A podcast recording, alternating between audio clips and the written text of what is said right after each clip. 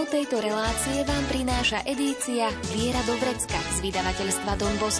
Viac informácií na www.donbosco.sk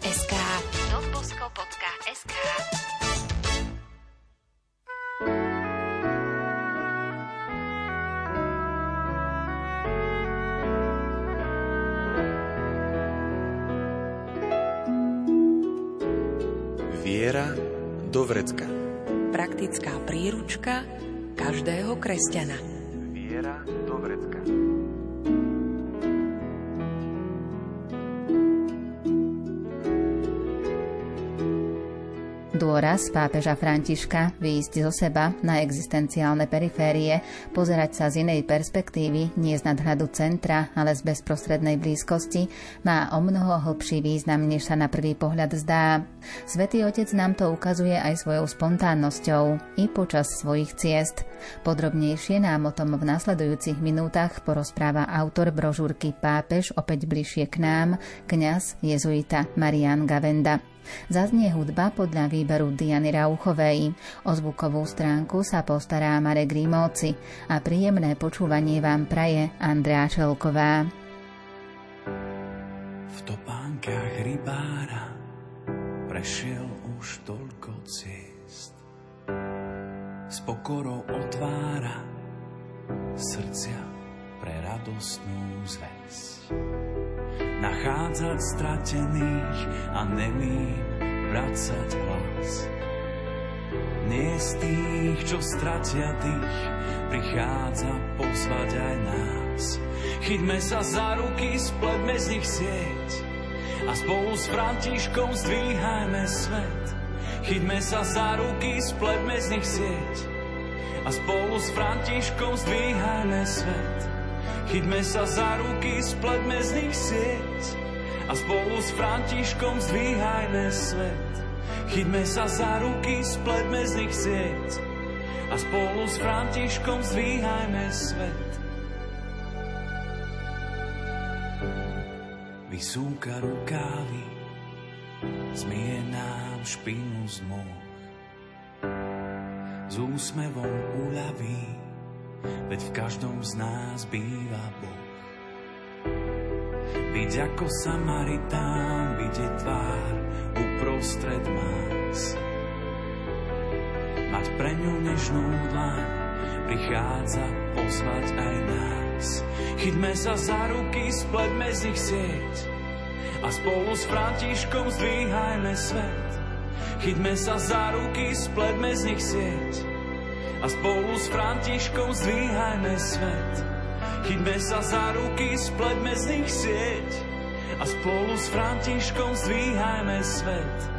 Chyťme sa za ruky, spletme z nich sieť a spolu s Františkom zdvíhajme svet. Chyťme sa za ruky, spletme z nich sieť a spolu s Františkom zdvíhajme svet. Chyťme sa za ruky, spletme z nich sieť a spolu s Františkom zdvíhajme svet. Chyťme sa za ruky, spletme z nich sieť a spolu s Františkom zdvíhajme svet. Chyťme sa za ruky, spletme z nich sieť a spolu s Františkom zdvíhajme svet.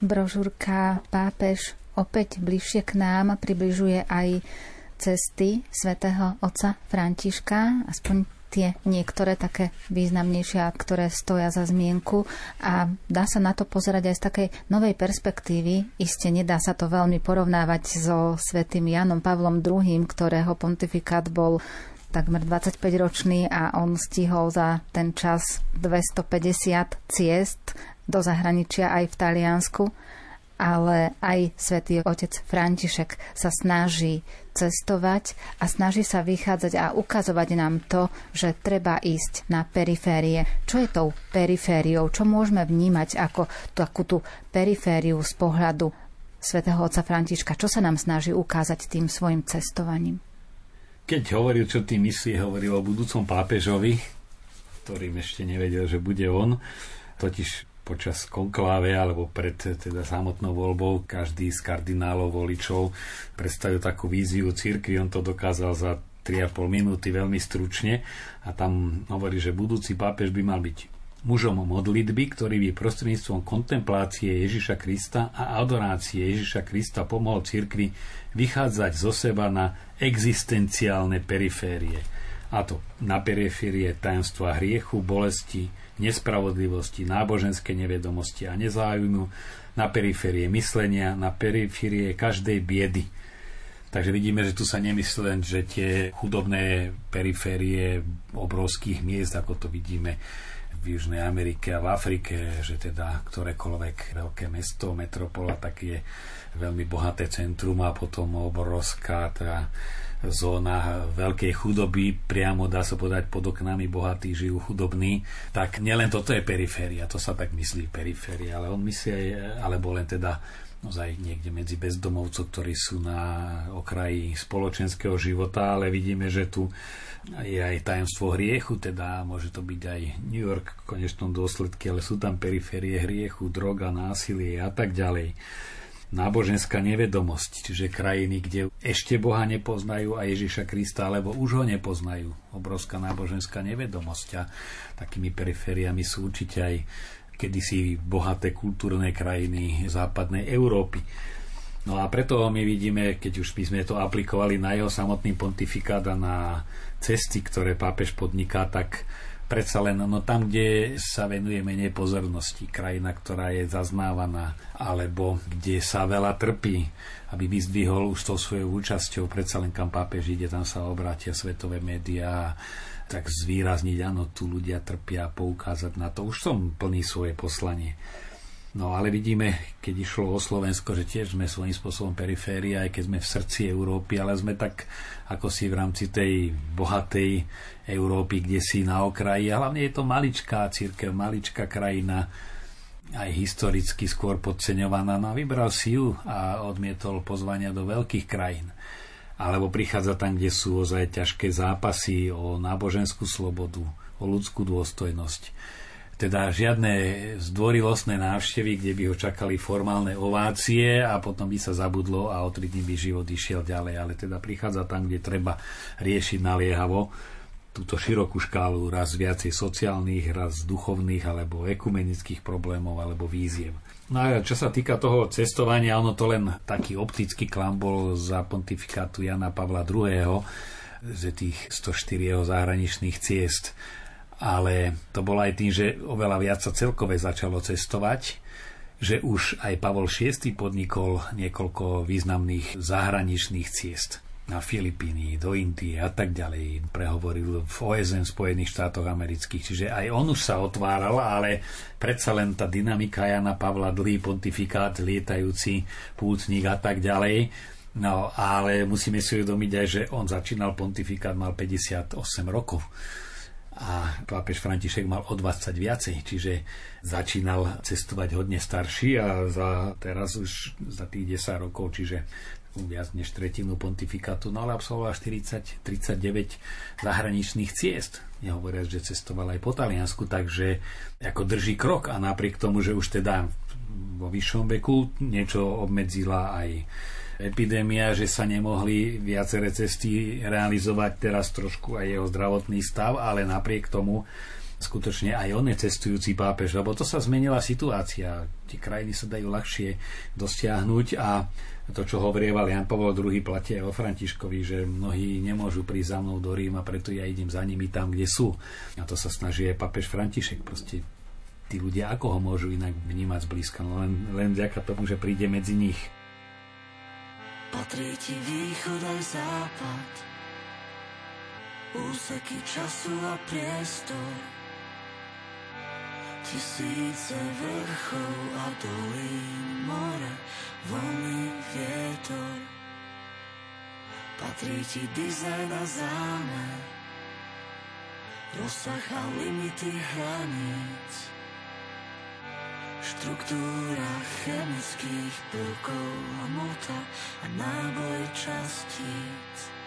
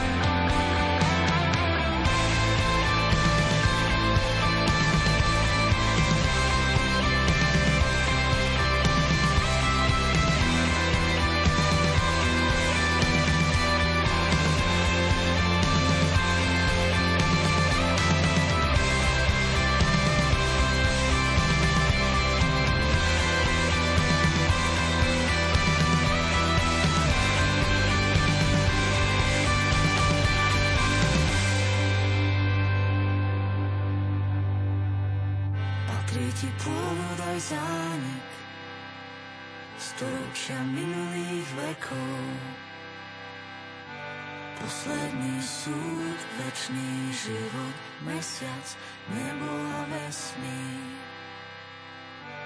Posledný súd, večný život, nebo a. Ako aj sám svätý otec František povedal v istom rozhovore, že nerád cestuje, napriek tomuto všetkému ide, aby vydal aj týmto svojim spôsobom isté svedectvo. Tak on eh, to už berie ako službu, no nemá, nemal to v náture. On aj to priznáva, že najkrajšia dovolenka bola, keď si mohol doma niečo v kľude prečítať a skôr tak zmeniť, zvolniť ten namáhavý rytmus pracovný a teda nepotreboval na dovolenku niekam ísť ani v rámci svojej krajiny. Niekto si oddychne, keď vystúpi zo svojho prostredia a ocitne sa niekde inde odrezaný aj od tých problémov, od všetkého, tak on to celkové nepotreboval. No ale to sú okolnosti, ktoré, či už svetové stretnutie mládeže v Rio de Janeiro, ktoré už bolo ohlásené, tak hovorí, tak to sa neodmieta. Tam sa počíta, že pápež tam príde a potom aj tie okolnosti utečencov Lampedusa, proste tam zrazu cítil, že tam treba ísť volal mu ten farár odtiaľ, dokonca tam nebolo ani nejaké oficiálne pozvanie, že aká je tam situácia, povedal, tak ja tam musím ísť. No a tie črty sú podobné, napokon aj, aj rukopis nohom, nechcem povedať, že kopíruje, ale pokračuje v rukopise Jana Pavla II. v tom prijatí rôznych skupín, že už by sa to skôr považovalo ako veľký otáznik, že aj Jan Pavel II v každej krajine, kde prišiel, sa stretol aj so židovskou komunitou, keď tam bola to, čo aj pápež na Slovensku alebo inde mal osobitné stretnutie, ekumenické stretnutie medzi chudobných, stretnutie s biskupmi, stretnutie s pracovníkmi kultúry. Čiže ten rukopis viac menej sa ustálil za Jana Pavla II. a sa osvedčil, takže tu v zásade veľa toho pápež František nezmenil principiálne. A napokon aj je známe aj som videl fotografie, z ktorej si ciest Jana Pavla do Afriky, že proste išla kolóna, vieme, čo je to pápežská kolóna, zrazu vybočila tam si na také umelohmotné stoličky sadol v nejakej osade domorodej a tam s nimi posedel z takej pohárika, tam vodu pil s nimi. No, čiže aj on mal takéto črty, že vybočiť, ísť tam niekde, čo aj, aj pápež František, že zastaví sa pri niekom a teraz kde to ten duch svetý, koľko aj vieme v Bratislave, keď sa presúval z prezidentského paláca do domu svätého Martina, do katedrály, tak zrazu zastal, zbatal rodinu na ceste a zastal, vystúpil z auta, pozdravil ich, dali im rúženec, tak poznám tú rodinu unesený, že to by nikdy nečakali, že takto sa pápež pri nich zastaví. No ale to sú samozrejme gesta. A to gesto z jednej strany nevyrieši veľa, lebo sa pri tej jednej rodine zastaví a pri ďalších 10 tisíc sa nezastaví. Ale to gesto je práve preto gestom, že tým ukazuje to výraznosťou toho gesta aj vyrobte podobne. To je gesto, ktoré platí pre kňazov, ktoré platí aj pre veriaci, že všímajte si. Čiže gesto, ako aj Ježiš robil určité, určité počiny, ktoré mali význam pre toho daného človeka, ale tým, že sa sú zachytené v Evangeliu, tak motivovali stá tisíce a stá tisíce iných, ktorí potom v duchu toho gesta, neviem, či už odpustenia, alebo nejakého podobenstva, ktoré Ježiš povedal, alebo kto si bez hriechu, hoď prvý kameň, to koľké rozhodnutia ovplyvnilo, alebo dajte cisárovi, čo je cisárovo. To nerieši len tú situáciu tam s Petrom, či platiť, neplatiť. Že to bolo gesto určité. A to gesto vtedy dosiahne efekt, keď tí, ktorí o ňom vedia, tak sa nechajú s ním motivovať.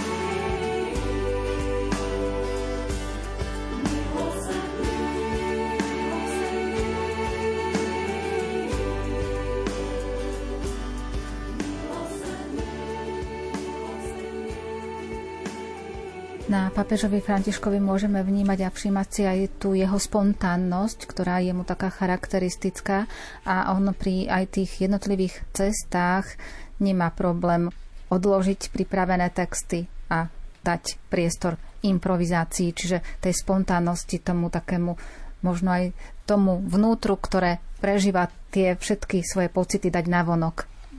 No to je aj črta povahová, ale zase aj zdôvodnená trochu hlbšie, že z plnosti srdca hovoria ústa, a nielen ústa, jazyk, ale aj gesta a veriaci sa nemá pred tým brániť. Či už má niekto povahu takú tichšiu, niekto je až príliš taký extrovertný, ale tu sú tie motívy skôr, skôr duchovné, že Boh prichádza k nám, sa nás dotýka, a kto teda ho chce alebo Ježiša nasledovať, tak je potrebné, aby sa takým stával.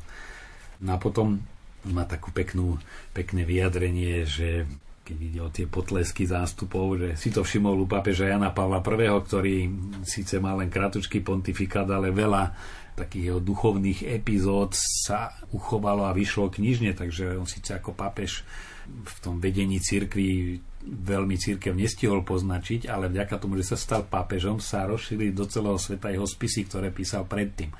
A naozaj tú takú spiritualitu svätej Terezie z Lízie. A tam raz hovorí pri stretnutí ministrantov, že viete si predstaviť, že by si oslík, na ktorom sedel Ježiš, keď vstupoval slavnostne do Jeruzalema, mohol myslieť, že ten potlesk je určitý jemu. No a pápež František hovorí, aj pápež si musí uvedomiť, že on nesie Ježiša, ako ten oslík niesol, svedčí o Ježišovi, o jeho prítomnosti nehe. A preto aj hovorí, mám pokušenie podať ľuďom, aby namiesto toho nech žije pápež kričali, nech žije Ježiš. No a zároveň si uvedomovať, raz sa kričí Hozana a potom môže prísť, ukrižuj ho. Na čo sa týka spontánnosti, tak samozrejme tam je aj otázka jazykovej bariéry, že je spontánnejší tam, kde sa hovorí po španielsky, napríklad v Južnej Amerike.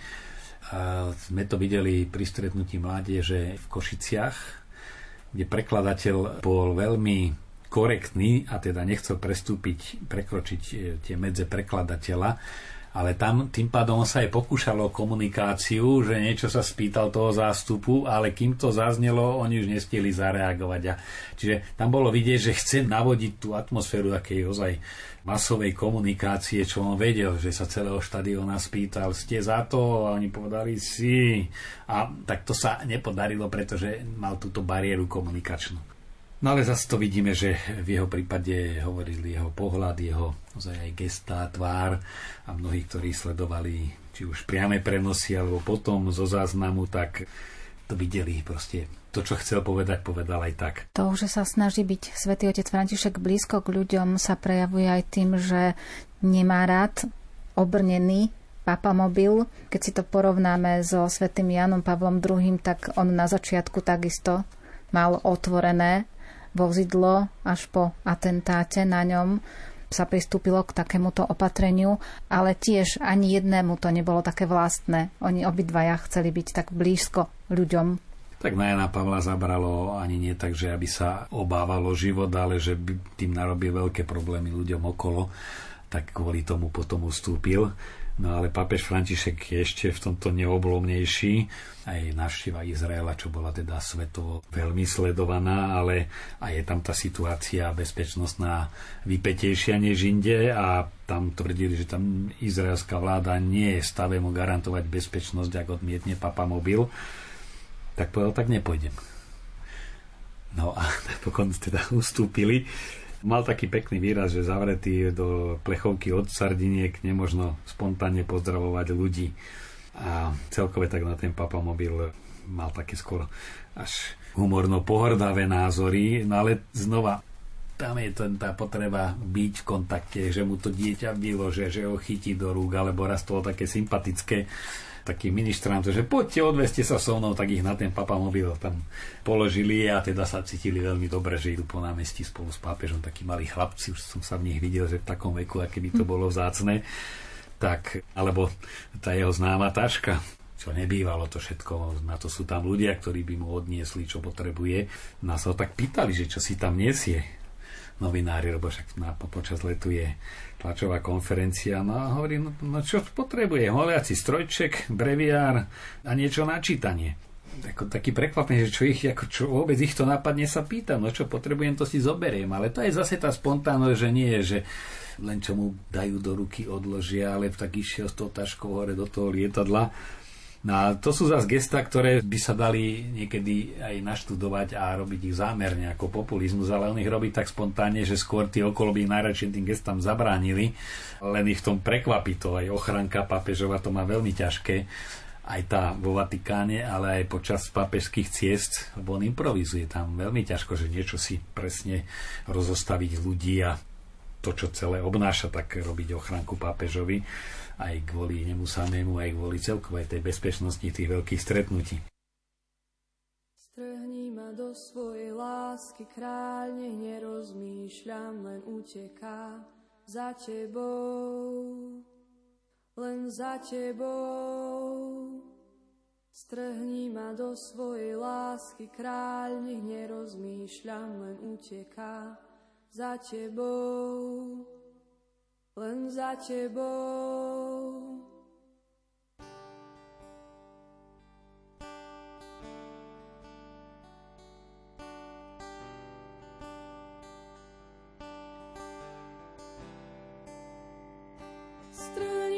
svojej lásky kráľ, nech nerozmýšľam, len uteká za tebou, len za tebou.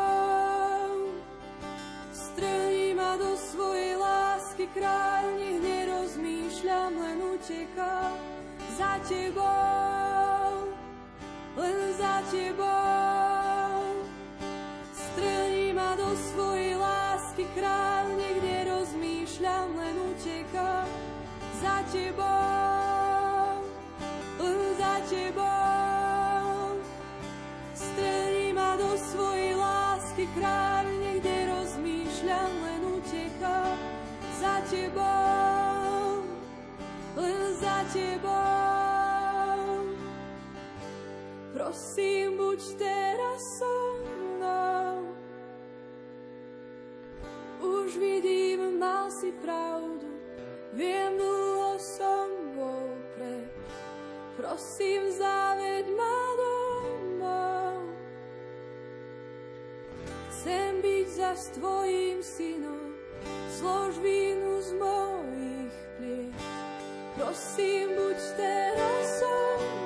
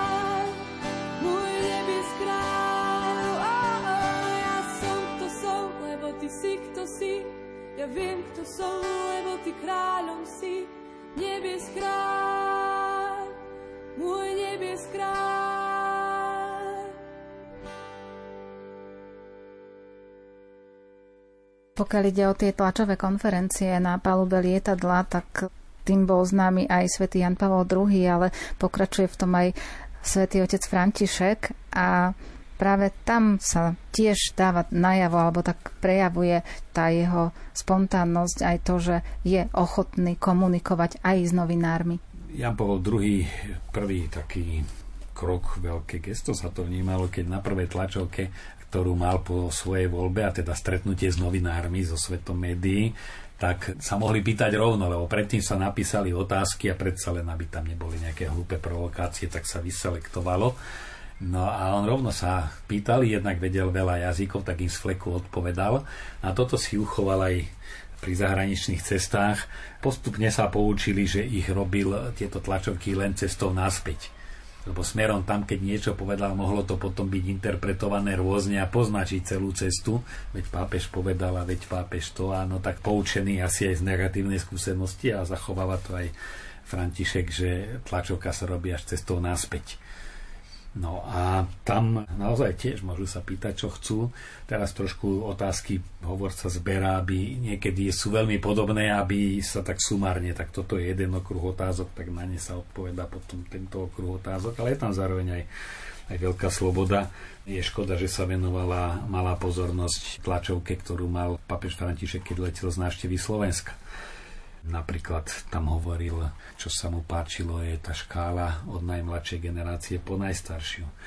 Rodiny, ktoré si všímal napríklad, ale znova tam aj ohľadom potratov, ktoré stále isté médiá potrebujú otvárať, tak znova to tam povedal keď máme v rodine problémy riešiť ich tým, že si najmeme vraha, to nie je riešenie. On nazval takto potrat, no tak ako to sa už nehovorí, lebo pápež asi tiež mnohé médiá len pristrihujú, že si vyberajú to, čo ako by im nahrávalo alebo dávalo vietor do plachied a čo už nie, tak to radšej sa vynecháva.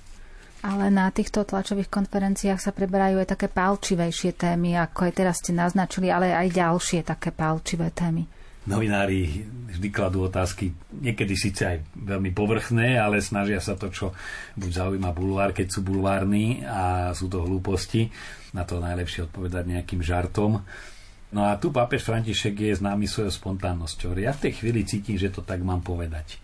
Má to plusy aj mínusy. A mínus je, že sa to ľahko manipuluje. Že aj samotný ten novinár ani nepochopí, že čo tým ozaj myslel, lebo nepozná kontext, si to vysvetlí po svojom ale pravdou je zase, že keby všetko je vopred pripravené, účasané, uhladené, tak by to nemalo tú vitalitu. To už patrí k rukopisu. Text, ktorý je úplne zvažovaný, vyvážený, no nutne je sterilný, lebo to je ozaj už text ako si tak umelo vyčistený od každej možnej interpretácie, no to pozná aj kniaz, no keby si poviem, tak toto, keď poviem, sa môže toho dotknúť, to sa môže takých ľudí dotknúť, tak by nemohol povedať nič. No alebo hovorí preto práve, že aby sa dotklo.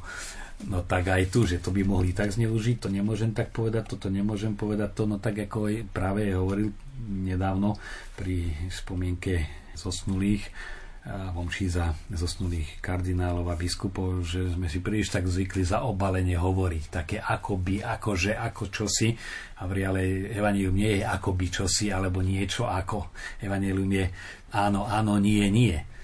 No tak to je to riziko jeho prístupu, ale on naň vsádza. Že keď povie pravdu, no tak niekedy to tam to musí už hovorca vysvetľovať a naprávať, dávať do toho správneho kontextu ale dáva prednosť bezprostrednosti pred sterilnou perfektnosťou, tak by som povedal. A ako teda potom môžeme vnímať pápežové slova? Akú váhu im môžeme pripisovať?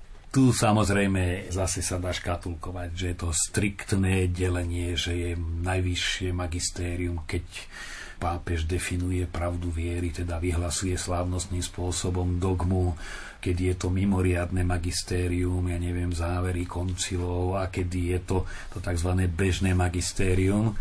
Aj katechidus katolíckej cirkvi hovorí, že pre veriaceho je akýmsi hlasom Ducha Sveto, ktorý príjma v takej poslušnosti viery čokoľvek pápež hovorí.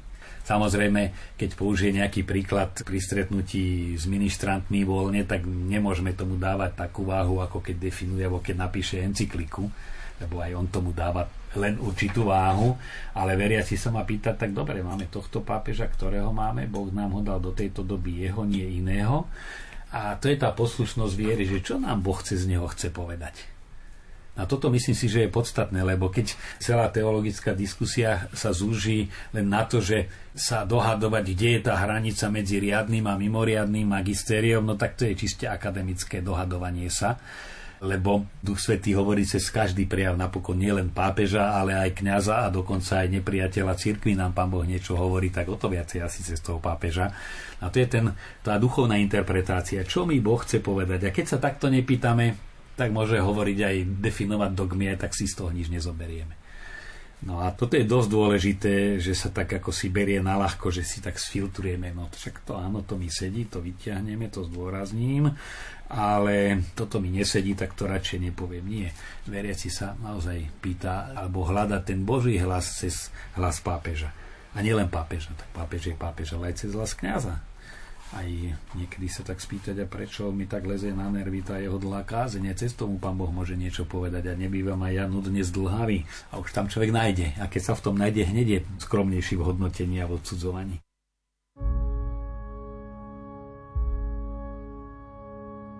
Ty božská láska, Ježiš môj, si plný lásky najsladšej. Vyžeň mi z duše nepokoj, nech teba len si chránim v nej. Nech viem, ako ma miluješ, môj pán, môj tvorca a Boh tiež.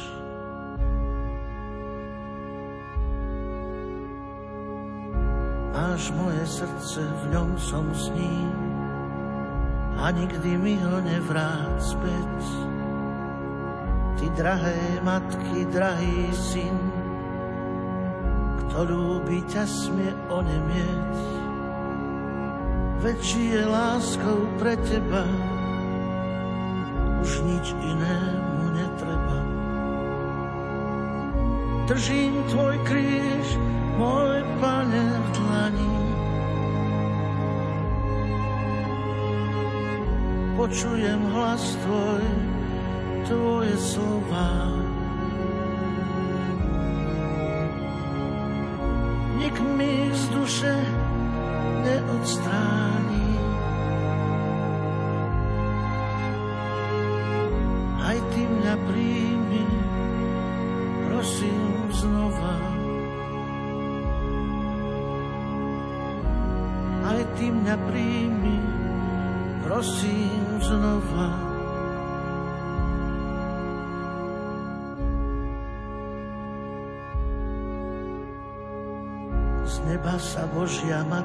Zníš. Tu v rúžiach kvitne i tvoj syn. Na čele nesiem jeho kríž. Rozhodol som sa kráčať s ním i s jeho slovom na perách, čo zaháňa môj ľudský strach. Držím tvoj kríž, môj pane v dlani. Počujem hlas tvoj, tvoje slova.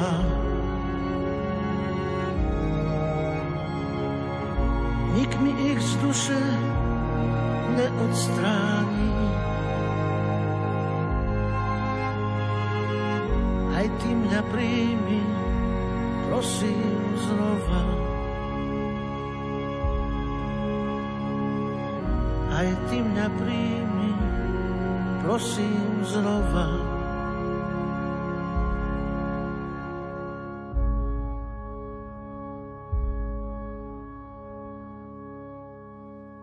Môžeme vnímať také rozmanité formy učenia pápeža Františka. Ako k ním máme teda pristupovať? No, ja si myslím v prvom rade, a to aj on zdôrazňuje, nehovorte alebo nečítajte to, čo vraj pápež povedal, ale čítajte to, čo povedal. Čiže ozaj ísť k prameňom. Máme úžasné možnosti, máme internet, je oficiálna stránka Vatikánskeho rozhlasu Vatican News, kde máme už poprekladané do Slovenčiny, keď je apoštolská cesta, vlastne všetko tam máme, dokonca aj s takým výberom a pod tým je, že v plnom znení kto chce si vyťahne. A zase není toho tak strašne moc, že by sa nedalo, tak 3-4 strany za týždeň. Čiže tam ísť potom tú exhortáciu, tak si ju prečítať celú a nie čo píše nový čas o exhortácii alebo už nejaký iný, iný denník, ktorý tomu vôbec nerozumie, a či domáci alebo zahraničný. Tak e, toto je prvá vec, že teda ísť k prameňom a nie už brať interpretácie všelikoho ako hotovú vec. No a potom ten prístup, prístup viery. To, čo som už aj povedal, že aj cez to bežné magistérium Boh hovorí k človeku a musí, musí sa pýtať a potom samozrejme tá pravda nemôže byť v protiklade s evanieliom a to je aj častý argument, ktorý ja tiež používam voči kritikom pápeža. Viem, ukážte mi, kde hovorí niečo iné než evanielium. Ktoré gesto je proti evanieliu? Lebo No a tam to nájdeme, že naopak často práve tí kritici pápeža sa mnoho odlišujú od prístupu a od postojov Ježiša, lebo tak on je pre nás norma. No a No a potom sú, často sú to také plané diskusie, mnohí to tak vidím, keď ako kňaz príde medzi nich, tak chcú byť akože in, tak začnú mudrovať a také, čo by církev mala, čo by ten pápež mala. Neraz to pôsobí len ako také alibi, že no, veď ja som ten dobrý katolík, lebo ja si myslím, že pápež to a to. No a to, pritom to aj skončí také náboženské pivné reči, ako tí chlapi v krčme omielajú všetko, politiku, ekonomiku, všetko, ale skončí to pri tej pene pivnej. No takisto neraz tie kresťanské také diskusie sú len o tom a dôležité sú skutky. No čo, keď odpoveď skut- nie je odpoveď skutkov, no tak je to celé len také pekné hovorenie.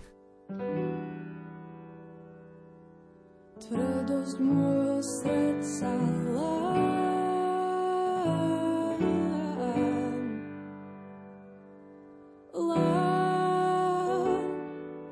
tvrdosť môjho srdca lám.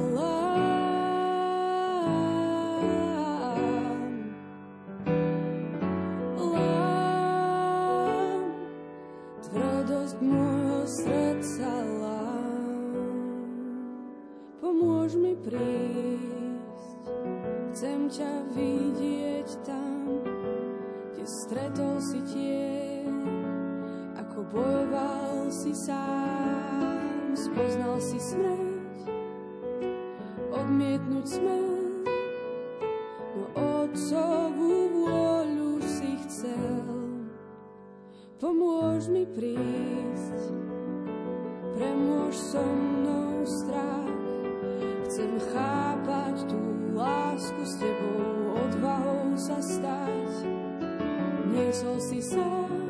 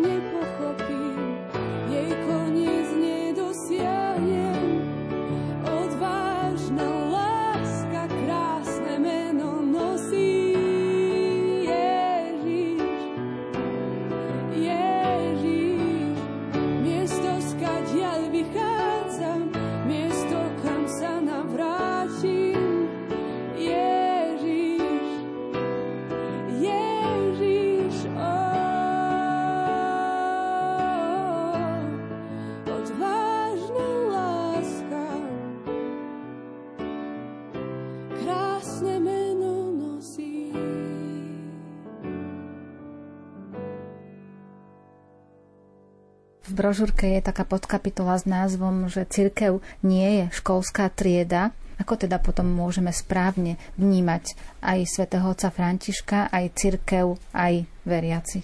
Cirkev je živé spoločenstvo, cirkev je v neustálom pohybe, v širšom význame už od stvorenia človeka až po završenie ľudstva Kristovým druhým príchodom a my kráčame spolu a tak ako ten model triedy je preto zlý, že ten učiteľ predsa len tú látku už vie školáčik ju ešte nevie.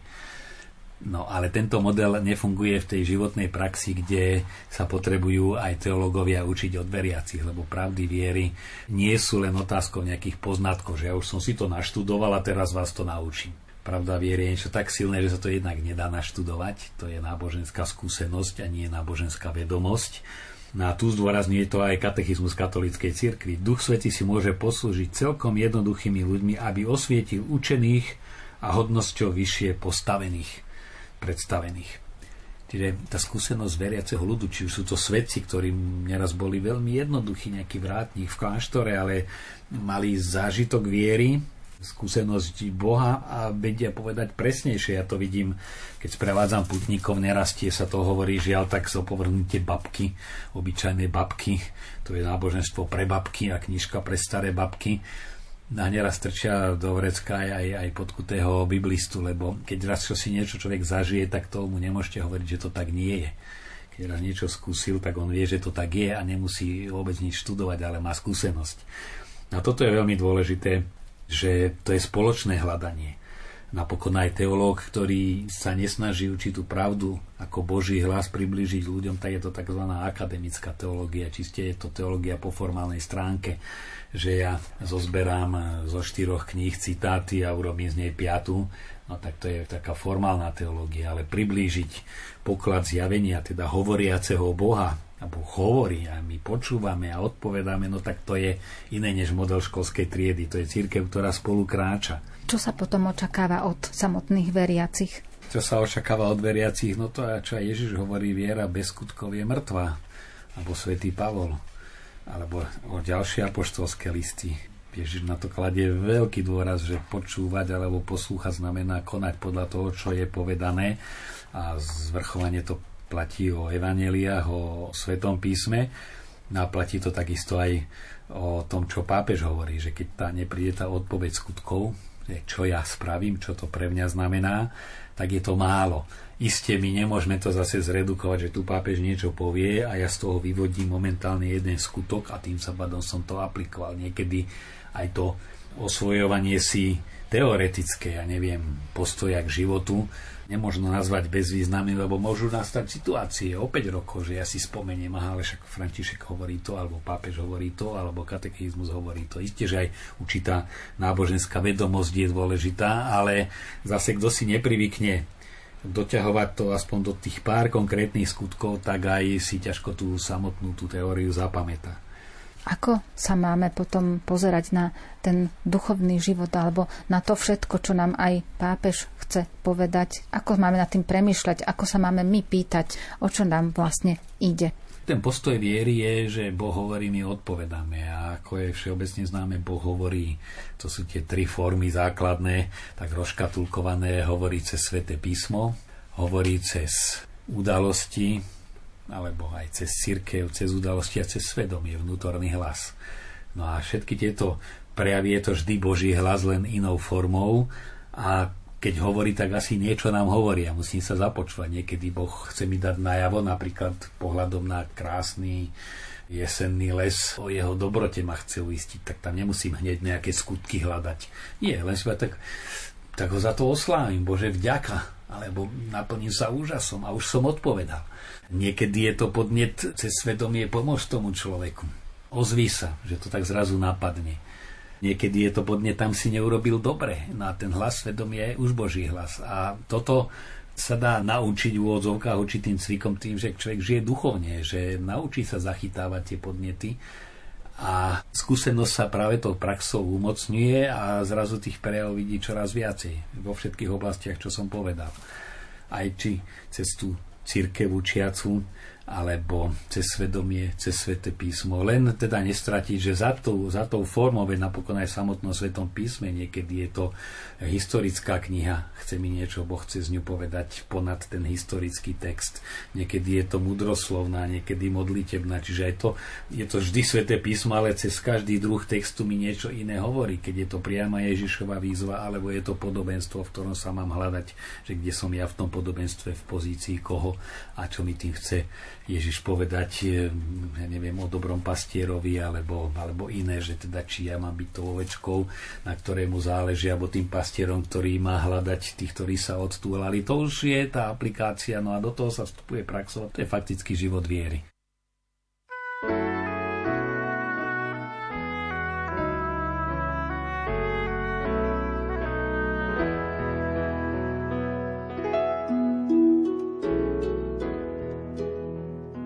Apoštolské cesty pápeža Františka, jeho gestá, spontánnosť i to, čo sa nám snaží povedať, nám ozrejmil autor brožúrky Pápež opäť bližšie k nám, kňaz jezuita Marian Gavenda. Máme pre vás aj súťažnú otázku. Čo je špecialitou apoštolských ciest najmä pre novinárov? Odpovede posielajte na e-mail lumen.lumen.sk alebo na adresu Rádio Lumen, kapitulská 2, 97401 Banská Bystrica. Napíšte aj svoje meno a adresu a tiež názov relácie Viera do Vrecka. V jej ďalšom vydaní budeme spoznávať pápeža Františka cez sympatie a jeho konanie. Dnes zaznela hudba podľa výberu Diany Rauchovej. O zvukovú stránku sa postaral Marek Rímovci a za pozornosť vám ďakuje Andrea Čelková. Tému tejto relácie nájdete v edícii Viera Dobrecka z vydavateľstva Don Bosco. Viac informácií na www.donbosco.sk donbosco.sk Nebojím sa byť slabý pred tebou. Nebojím sa byť slabý pred tebou.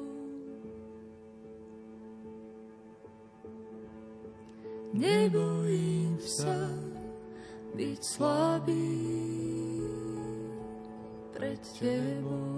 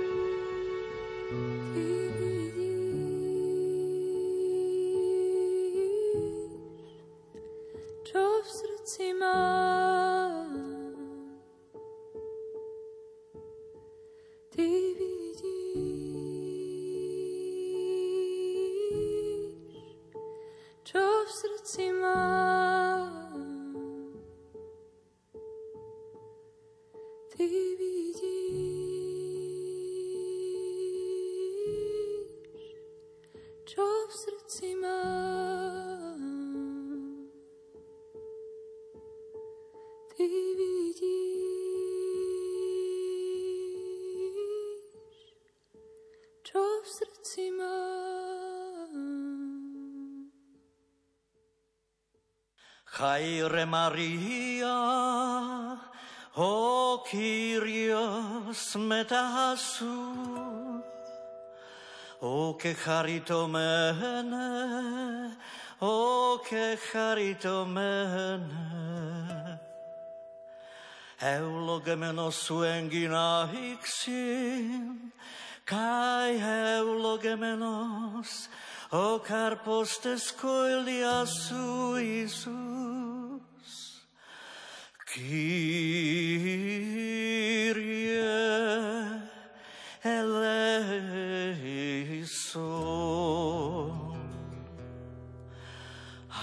Maria Theotoke, proseucho hyperhemon, ton hamartolon, ton hamartolon, ninka enten hora, tu tana tu hemon, ninka enten hora, tu tana tu hemon.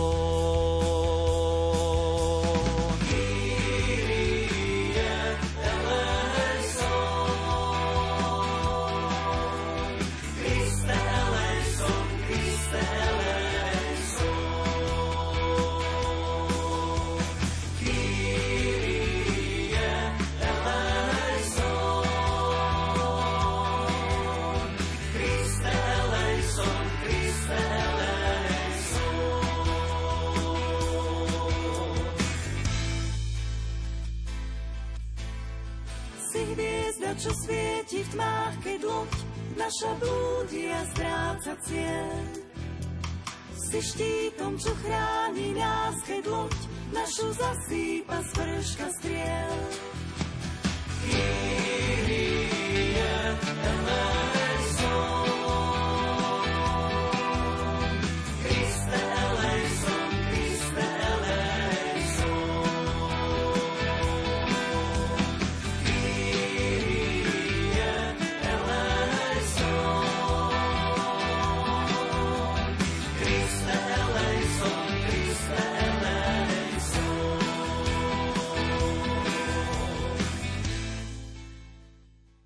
Tatore.